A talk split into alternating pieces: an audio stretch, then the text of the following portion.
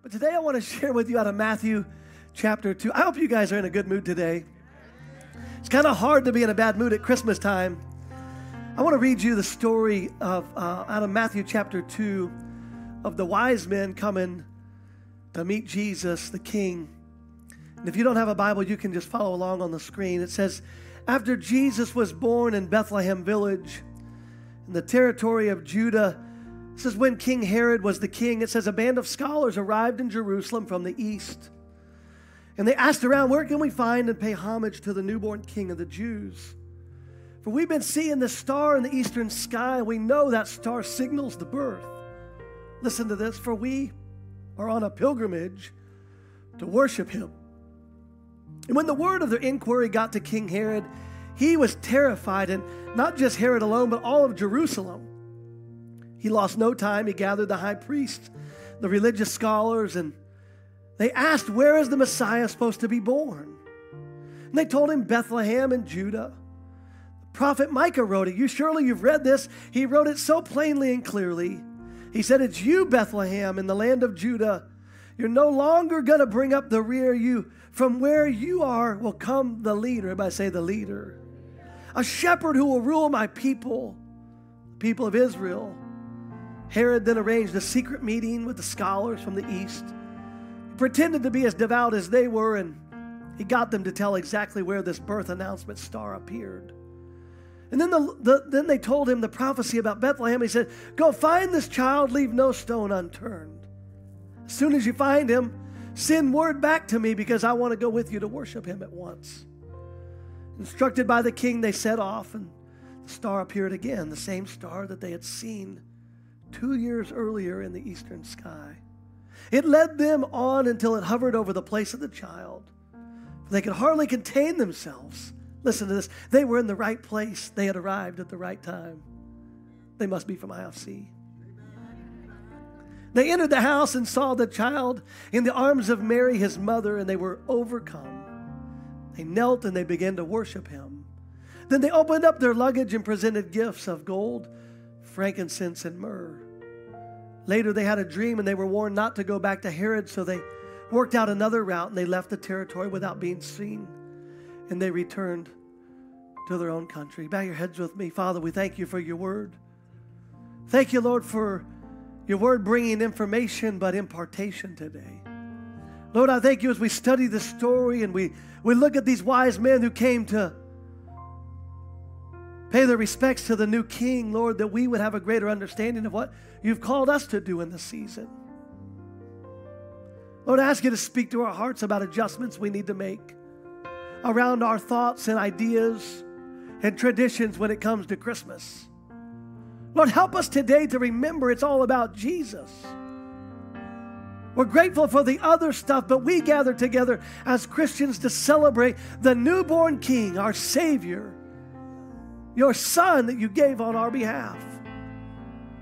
Lord, I ask you to give us ears to hear what you want to say to us. Give us hearts to receive your word. Give me boldness to declare it as you placed it in my heart. In Jesus' name. I love this phrase, and I've had this phrase in my heart for several years. I've read the story at Christmas, as many of you will, many of you will with your family. In this phrase, it says they were on a pilgrimage. Everybody say pilgrimage. I've been thinking about pilgrimages and journeys. You know, the truth is, is every one of us are on a journey.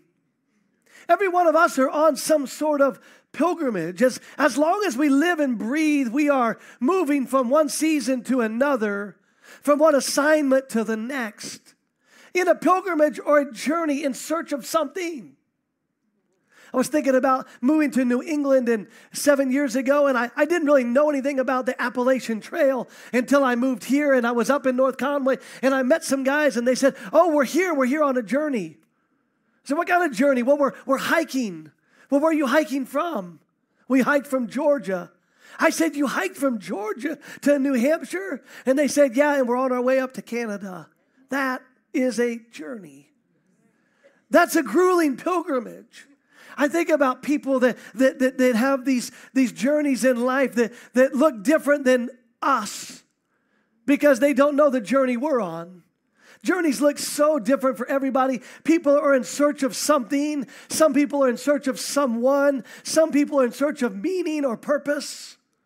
I was thinking about this when I think about journeys. You know, I meet a lot of driven people, and those driven people, man, they're on a pilgrimage to make more money.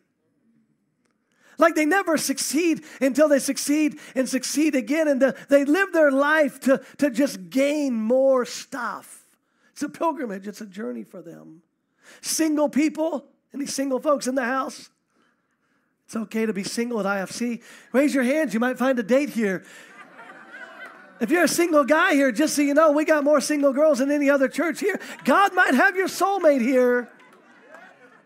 You don't know, but a lot of people come to church in search of they want to find their soulmate.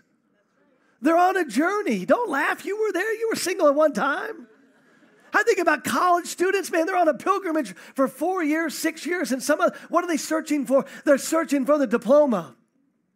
And it's a journey to get that thing, and you should be proud of that thing, only to know that your journey starts over because once you have that diploma, now you're on a pilgrimage to find the right job and the right career.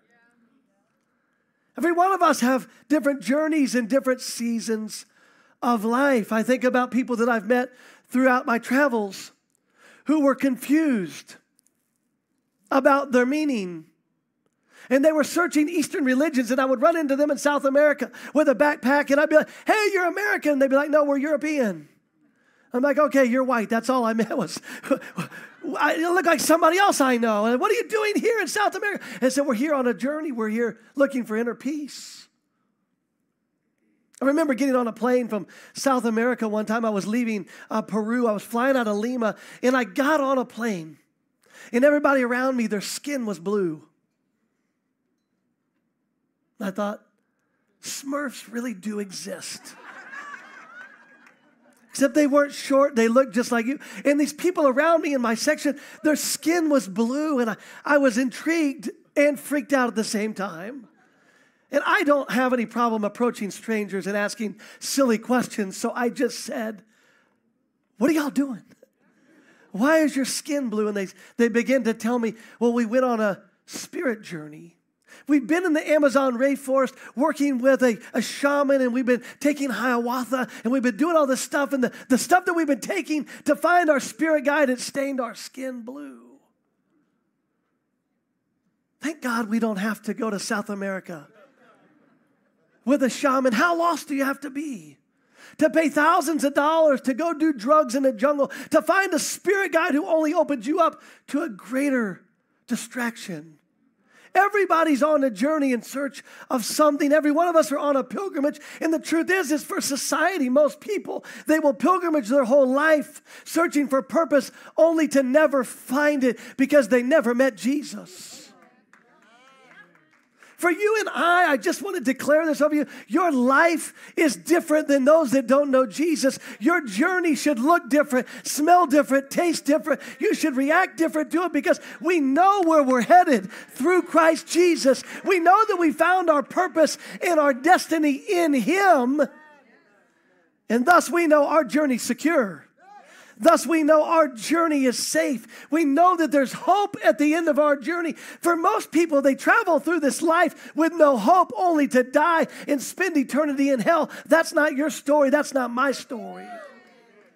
Our journey should look much different because it should look like these men's journey. What is it? They weren't looking for something, they were looking for someone.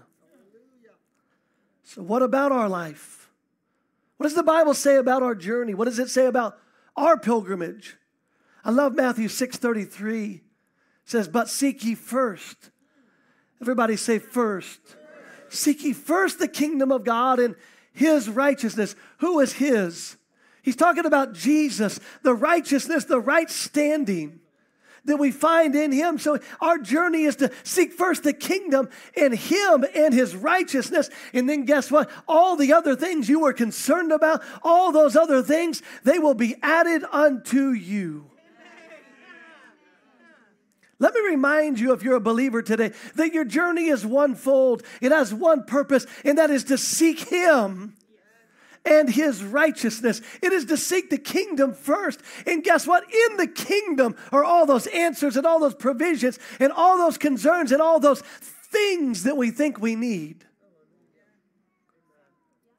I'm excited about the journey that I'm on and I'm excited about the journey that we're on as a church because we're kingdom first people. We're word first people. We put God's word first and hey, we're seeking you first. And as we take steps of faith, we're asking you, Holy Spirit, to lead us and guide us. That's the journey of a spirit filled believer. Will we make missteps? Of course. When we trip and fall, we live in a fallen world. There will be trouble, but here's the thing our steps are ordered of Him. And as long as we stay with Him, guess what? Our future is bright. Our journey is very similar to the wise men. We should be searching the King. I was doing some research on that, that phrase, uh, seek ye first, and I like this the New American Standard has a Greek lexicon, and they define that word seek first, that phrase. It means by seeking in order to find. To aim at or strive after, it also means to look for, to go after, or to search for. When he says seek ye first, he's talking about something hidden for you, not from you. Seeking him on purpose.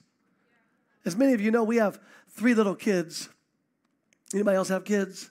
And, and our little kids uh, are eight, four, and two. Yeah, I got that wrong last week, and my wife corrected me. We were in, we were in Orlando speaking last week, and I got up and talked about our kids, and she elbowed me after. She said, "They're not eight, four, and three. He's two." I said, "He's little. It doesn't matter right now." I was at I was at CVS a few weeks ago because Cash had some some stuff going on, so I had to go to the pharmacy to pick up a subscription, and I drove through the. I don't like going in places anymore. Has anybody gotten used to like the COVID protocols where now you get to do things in your car? Like, I don't have to go to Target anymore. And all the men said, You know what happens when you go to Target with your wife? You spend a lot of money you weren't planning on spending. She's in there buying Joanna Gaines cookbooks, and you're like, You ain't turned the stove on in six months. What do you need that cookbook for? I, I was at, I digress. I was at CVS and the lady said, Who's the prescription for? And I said, Cash Roberts. And she said, What's his date of birth? And I said, I have no idea. I said, Give me a second. Let me, let me text my wife. I'm sitting there driving to text my wife. Anyways, we have three little kids, and one of the things that our kids love to do, as, as your little kids probably did or you did, was we like to play hide and seek. Like we play hide and seek in the house, and the kids, you know, they'll say, Hey, we're to go hide. And, and, Daddy, you wait. And so I go in the playroom and I count to 355,000 because they're still usually hiding in the playroom. And it's like, No, no, go hide. We have three stories. I go hide somewhere else in the house. And they scurry around, and, and Cash, our two year old, he really doesn't ever know what's going on. He just like hides behind something like this. I'm like, dude, I, I could see you right there. Like, go with your brother and but the kids have gotten good, like Kat, uh, Hunter and Emmy. They're eight and four. They, they've gotten good at hiding. Uh, but, but I know our house up and down, so I, I find them very quickly. And then it's my time to hide, which means I get to scroll Instagram for about 30 minutes while they run through the house because they can't ever find me. And my wife's like, it's not fun for the kids. You're making it too difficult.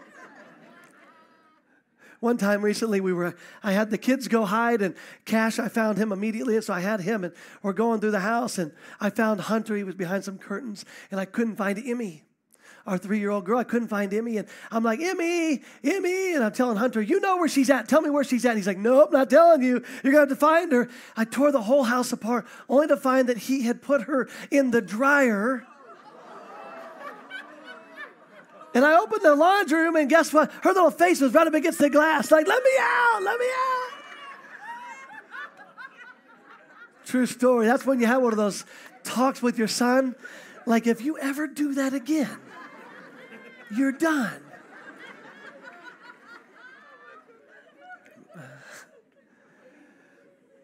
The thing about hide and seek for me is the kids they can't find me a lot of times, and so they give up, and my wife starts screaming, Just come out. They want to hide again. What is she saying? You, you, need to be in a place where they can seek and find you. I want to just tell you this. This Christmas season, let me remind you, this is about you seeking Him again. For some of us, we got tired of playing hide and seek because it wasn't any fun anymore. And I want to tell you, this is a time for us to return to the thought and the idea of He's the King of Kings, He's the Lord of Lords. And, and, and I want to seek Him first and foremost. I want to seek Him. I was talking with a group of pastors recently, and we were talking about how we need to make sure that our church, church is, in the, co- the global church, capital C, the global church has gotten content with when we come together, we want the hand of God, but we're tired of seeking the face of God. A lot of churches have gotten to the place where it's like, Lord, we need something from you. And what I believe is He wants to inhabit churches who just want Him. This last year, we had four encounter nights where we just gathered together. The worship team did an amazing job, and we had some guest ministers and we prayed. And the whole purpose was, Lord, we don't want anything from you, we just want you. Because we know that when you show up, all the stuff we need comes with you. I want to encourage you in this season, make sure that you're reflecting on who He is and going back to seeking Him. These men, I'll say it again, they weren't on a journey looking for something, they were looking for someone. Jeremiah 29 13 says, For you will seek me, you, and you will find me. When you seek me with your whole heart. I think that's God's prayer for us. Would you play with me? Would you come hide? Would you come do this? Would you come seek me? Because I'm not as hidden as you think I am. And when you find me, everything that you have need of, all those questions or concerns, they're going to be answered. The Apostle Paul, he said, My desire is I want to know Christ and the power of his resurrection. Above all things, I just want to get to know him because I, once I know him, I know what God did in him for me, and then I can have that operate in my life when we seek him. The desires, the hopes, the dreams, they all become fulfilled. So let me ask you a couple of questions here. In this Christmas season, are you still seeking him? Are you still striving to know him and are you still in pursuit of his face? For the last few years, I've been stuck in this scripture in my own life as your pastor. There's scriptures that stick out to me and they just never go away. And that phrase that they said they were on a pilgrimage to worship him. And the Lord's been talking to me about that. Joshua, you're not on a pilgrimage anymore. You've gotten comfortable. And over the season of the last couple years, He's reminded me that my life needs to be a journey always pursuing Him. And so I want to give you three things that He's given me um, for my own life, and I've given them to you today. In the scripture, it says, number one, that they came to pay homage. These wise men, they, they came to pay homage. Homage means to show respect or honor. And how do we show honor and respect? We do it with our words. When was the last time you told God how awesome He is? When was the last time you opened your mouth and declared His goodness over your life? Not what he's done for you, but who he is for you.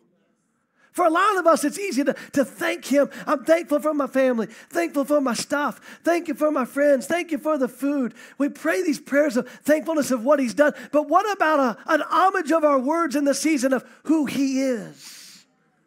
That's why I love this song. He's the way maker. He's been that for me.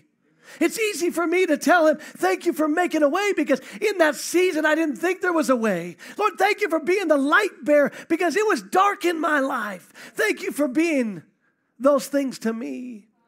In this Christmas season, let me remind you, it's important that we, as children of God, and those that are on a journey to seek Him, that we remind Him with our words that we love Him. Nobody can tell Him that you love Him for you be one thing for you to go see my wife in the cafe after service today and say, Man, Pastor Josh really loves you. She'd say, Well, thank you. That's kind of weird. No, no, no. He really loves you. He, he loves you so much. You know, he stayed with you for 10 years. Yeah, that's weird. She would say, I don't need you to tell me that. He's already told me that.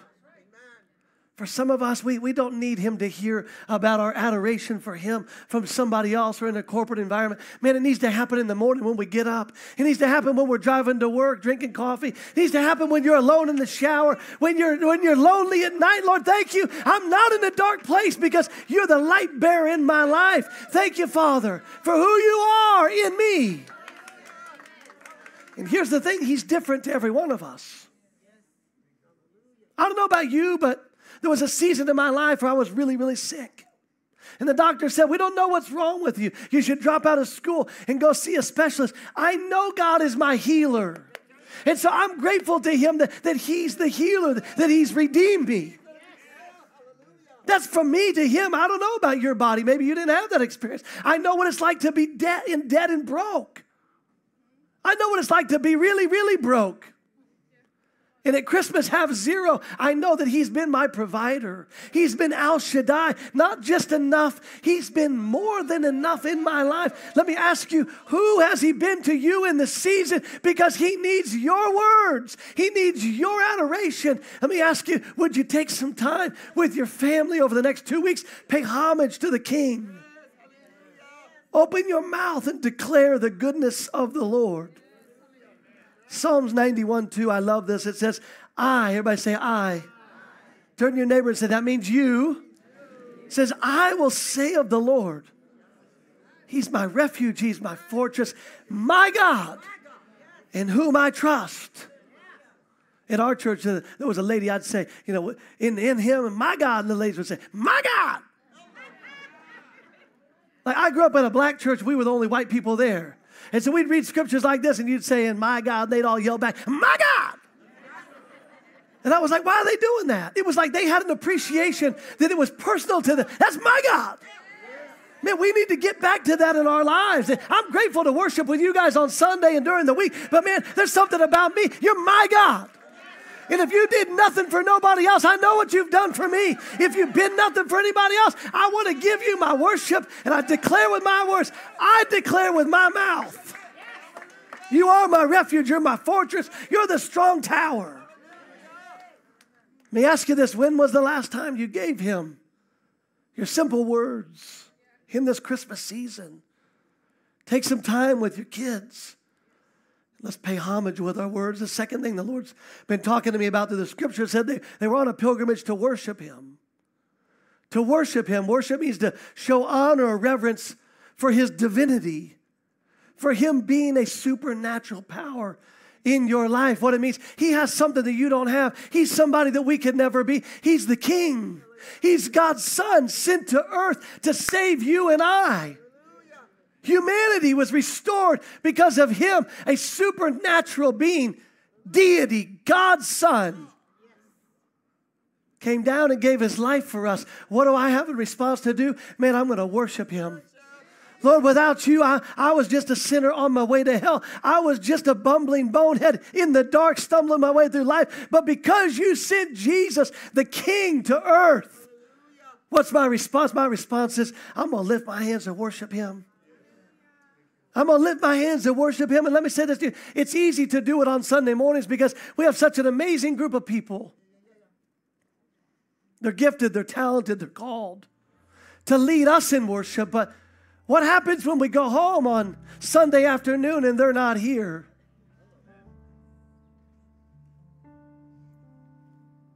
I love it when she plays behind me because it makes it easier to preach. But you know, there's days that I preach in my shower without her. There's days that I preach without the worship team in my house. There's mornings that I get up and I don't feel like worshiping, but I just lift my voice, I lift my hands. Sometimes I get on my knees and I just say, Lord, I, you're the king.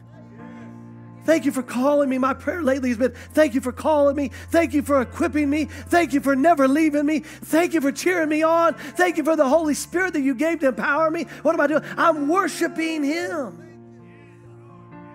They came on a pilgrimage to worship Him. For many of us, we get this story wrong and we've been told this story wrong. They didn't come to meet a baby,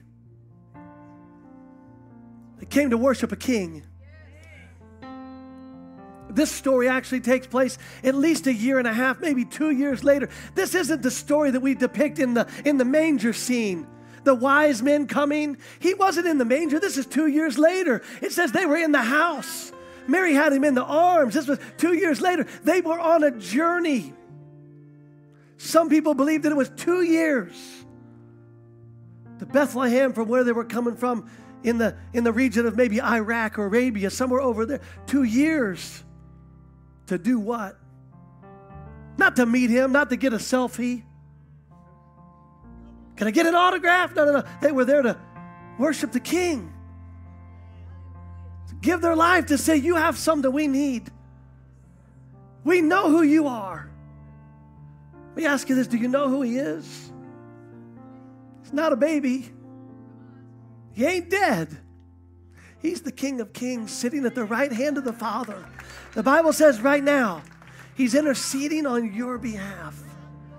The King. Let's, let's make sure this season we get back to worshiping Him. Again, I, I, I have so much to worship Him for. He's brought me forgiveness, He's given me hope, He's given me a future, He's given and extended to you mercy, love, power, and strength. Psalms 34 8 says, Open your mouth and taste. Open your eyes and see how good God is. Blessed are you who run to Him. Worship God if you want the best, for worship opens doors to all of His goodness. I want the goodness of God in my life. How do you get the goodness of God? Do you beg for it? No, you just worship Him for who He is. The worship opens the doors for the goodness to flow in. This past Sunday, I was in Orlando preaching. Some friends of ours church, and it's a great church just like this. The worship's bonkers, and people are going nuts. It's just the, the presence of God's in there. And I was sitting right over there. They put the pastoral staff over here. And, and during the first song, there was a lady sitting right over here where my friend King is sitting. And as soon as they started the music, man, she started jerking. I was like, what's she doing? And she was like wiggling all over the place. And here's the thing she didn't have rhythm. If you want to wiggle, it's okay, but do it, you know, like to the beat. Watch my friend Kevin down here. He will direct you and how to go. Listen, she was not doing that, so it was distracting. I'm getting ready to preach. I'm standing over here, and I look over here, and she's, I mean, she's all over the place. Y'all ever watch Seinfeld? She looked like Elaine dancing, you know was wild. And I, I, the more I watched her, the more aggravated I got. And I kept thinking, I wish one of these ushers would go over there and tell her, like, stop doing that. You're embarrassing yourself. I got to be honest, I was judging her. And, and, and, it was annoying, and it's what it was. And, and, and, I, and the Lord said, You don't know what she's been through. He said, Who are you to judge her? She just loves me more than you do. She's willing to embarrass herself on the front row because she came to worship me. She's come a long way today, Josh. To worship me, you better shut your mouth. I was sitting over there doing my white man clap. You know, most white people can't clap on beat, you know. I think we clap on the two and the four, and the others, they do it on the one and the three. Listen, if you don't have rhythm, it's okay. But I want to tell you this man, there's a time where we got to go at another level in our worship. And we got to get to a place where if someone wiggling around bothers you, that shouldn't say anything about them, it should say about you. Second service, I came out to preach the second service. I looked over, she's there again, second service. This time she's taking her cowboy boots off. And she was dancing in her stockings. And I, the more I watched her, I got convicted. I thought, man, how much more free is she than I am? I'm worried about people thinking about what am I doing? She doesn't care. She's here to worship the King. For us in this season, and I declare this over us as a church, 2023, we're going to take it up a notch in our worship. And I want to encourage you, maybe you're one of those worshipers that does the half mast hand raise. Man, this is your season to go full extension and say, Lord, you can have it all. Maybe you're one that just does this, you just do the foot tap. Man, this is your season to go to half mass. I'm going to tell you something. I remember being with the, you're laughing because there's a lot of you that.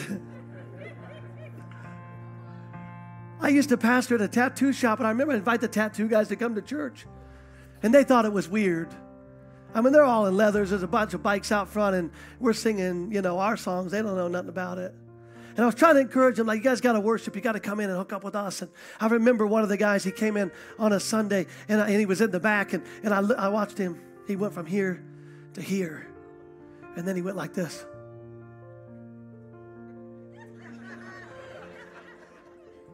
And he realized nobody's looking at him, and then he, it's like he was doing a shoulder press.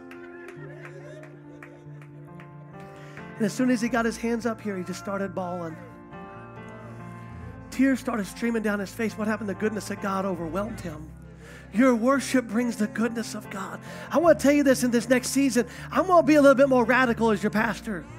I, I, want, I want to be a little bit more free. I, have been in services where I felt like I should do a little dancing, but I was worried about what you think. I don't want you to be worried. I'm not worried about what you think in this next season for me. I, I'm going to be me. And I pray that it, that it encourages you to be a little bit more about you. Because here's the thing when one person gets free, it makes another person free. And all of us get free. The presence of God shows up. And then miracles take place.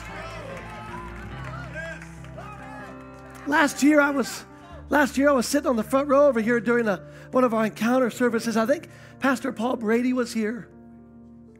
And the worship team was doing their thing and he got up and he was singing and talking, and the Lord told me right here, He said, Get on your knees. And I was like, I'm, uh, I'm good. People are watching, I'm on the front row. And He said, Not only get on your knees, I want you to lay down and put your arms out. I felt convicted, so I hit the ground right here and I put my knees down and I just laid down right here. And as soon as my face hit the floor, it was like something released in me. Like it was almost like the goodness of God overwhelming. I sat here and sobbed on this carpet for I don't know how long. But I can tell you this: when I got up, I was changed. Like something was released in me because I was I was giving Him my worship. I was concerned what y'all would think. What are they going to think? The pastor laying down? Was he taking a nap? I, I got to tell you this: moving into this new season, you got to shake off some folks around you. Maybe you're one that needs to get out of the aisle a little bit. Maybe He's asking you to get on your knees. Maybe He's asking you to. Whatever he's calling you to do, man, listen, your worship unlocks the presence for somebody else. The last thing, and I'm way over my time. I don't care. I'm having fun today. I want him done. I want you to understand that we, we, we adore him with our words. We pay homage. We, we live a life of worship, and then we, we need to bring him our gifts. It says they unloaded their gifts. Listen to this. It says they gave gold a gift worthy of a king. They gave frankincense, was a perfume that they would burn during worship, time of prayer, and then the last one was myrrh. It's a perfume that was actually used to help embalm bodies. They would put it on the dead people. Actually, it was a gift probably more suited for a funeral than a birth. But these gifts, the gold pointed to his majesty because he's king. Remember, they weren't coming to bring and meet a baby. This had been told for thousands of years that the Messiah would be born at this time. So they came ready. They brought gold for a king. They brought frankincense, which pointed to his deity. He is God. And they brought myrrh, which pointed to his humanity. It was a foreshadowing of what was to come, that he would give his life for us. 1 Corinthians 7 says, Each one of us have a gift from God. And in this season, it's very easy to be consumed with what are we going to get? Christmas time, right? My wife's texting me Christmas lists. I want this. I want this. The kids want these. These kids want this. And we got these lists. And every day the kids are freaking out because the elf might not come back tonight. They're concerned he's going to go tell Santa that they were bad. And then we're so consumed with what we're getting. I want to just tell you this is about us giving. The greatest response we give to a king is, hey, whatever we have, it's yours. Whatever you need. Whatever we have, we got it from you anyway, so we return it. We say it this way here at IFC that, that we honor God in three ways with our time, our talent, and our treasure. I ask you in this Christmas season to examine all three areas and make some new resolutions, goals, whatever you want to call them for the new year, that this will be a year that, that this is the year of giving extravagantly, giving of our time I'm so grateful for everybody that's on teams. All of our dream teams, there's over 30 dream teams here, and there's hundreds and hundreds of people that serve around the clock, morning, noon, and night. I was here on Saturday, there was dream teams here getting things ready for today. Listen, when you sow of your time, you're honoring the king the ushers, the guest services. I, I'm so grateful for all of our kids' workers. I mean, they're giving of their time. They're, they're sacrificing being in here and worshiping with us so that there's a worship environment upstairs for your children. Talent. Every one of us has talents. Every one of us has gifts and abilities in this season. Let's make a commitment that we're going to leverage what He's given us for the gospel's sake next year and then our, our treasure. Man, again, you guys have been so generous. This is radical generosity to give away $111,000 in a time of what some people would call famine, what the people are calling recession. I, I, don't, I don't see it as recession for God's people. I see it as a setup for us. He wants to know can I trust you with what I've given you? And if I can, there'll be more. And when everybody else is freaking out, we're going to be piling it up. For us, no, to give it away again. This next year, I pray that we'll be able to give away more and more. I have it in my heart. I'll just say it by faith. I don't know how long it'll take us, but I have a dream in my heart that we would give a million dollars away to missions every year. Locally, nationally, and around the world. That's my prayer. I don't know how long it'll take, but I'm asking the Lord, what, how much do you want us to give? What would you want us to give, Lord? You blessed us so much. And Steph and I are making a greater commitment next year to sow even more because guess what? He gave it to us. He can bring it back around this Christmas, let's return to the journey that many of us started seeking long ago, and that's seeking Jesus. Don't settle for physical presence when you can have his literal presence. I wrote this for you, and then I'll close. As you set out your manger scene this Christmas and you place the wise men in it, may you be reminded of their desire to worship the King. And may you be reminded that Christmas is about our personal worship and offerings to the King. Would you bow your heads with me? I'd love to take just a moment and pray. Because maybe you're here today and you don't know that Jesus that I'm talking about. I'm talking about the Son of God. He was sent to the earth for 33 years to live a great life as an example for me and you to pattern ours after. Only to sacrifice himself at the end so that me and you could have a relationship with God the Father. The Bible says that as His blood was poured out, it, it covered our sins sins of our past, the sins of the present, and any future sins. The Bible says if we call on Him and we, we believe in Him and we declare Him with our mouth and we believe Him in our heart, that, that our lives are changed in a moment and that we're saved. The greatest gift you could give yourself is accepting Christ knowing that you're free, knowing that you have a purpose, knowing that you have a destiny, and knowing that you have an eternal home. What is that? That's hope. It's hope in a dark world.